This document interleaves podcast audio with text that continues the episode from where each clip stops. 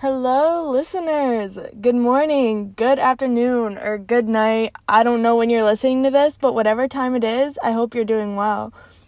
With that being said, welcome to my podcast. Today, I will be discussing my biggest takeaways after reading an autobiography that some of you may have heard called My Bondage and My Freedom by the one and only Frederick Douglass. Now, for those of you who don't know who Frederick Douglass is, what are you doing? No, I'm just kidding. If you don't know who he is, that's totally fine. I also didn't know too much about him before reading his autobiography. So don't worry, I've got you covered. Frederick Douglass was a man of many things. He was a public speaker, a writer, a statesman, an abolitionist, a social reformer. The list goes on. But before any of that, he was a slave.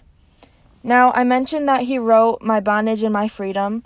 In his book, he discussed his life experiences as a former slave. He talks about the transition from bondage to freedom. It's a great read and a great way to educate yourself and allow yourself to see from a different perspective than your own. I think the biggest lesson learned that I agree with 100% and have always agreed with is that slavery is unnatural and that people are taught to hate and treat other beings the way that they do. It's no question that slaves were dehumanized and mistreated. I want to share this quote with you from My Bondage and My Freedom.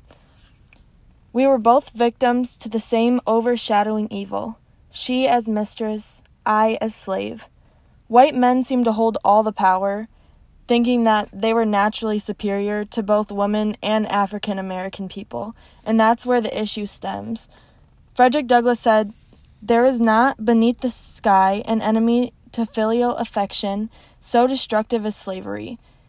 He talks about how his brothers and sisters became strangers and his mother and father were just a myth and a mystery.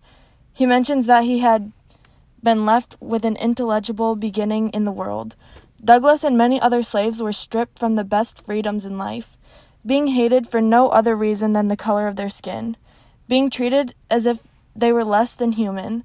These African American slaves wanted nothing but their freedom and equality. Douglass said, If a slave has a bad master, his ambition is to get a better.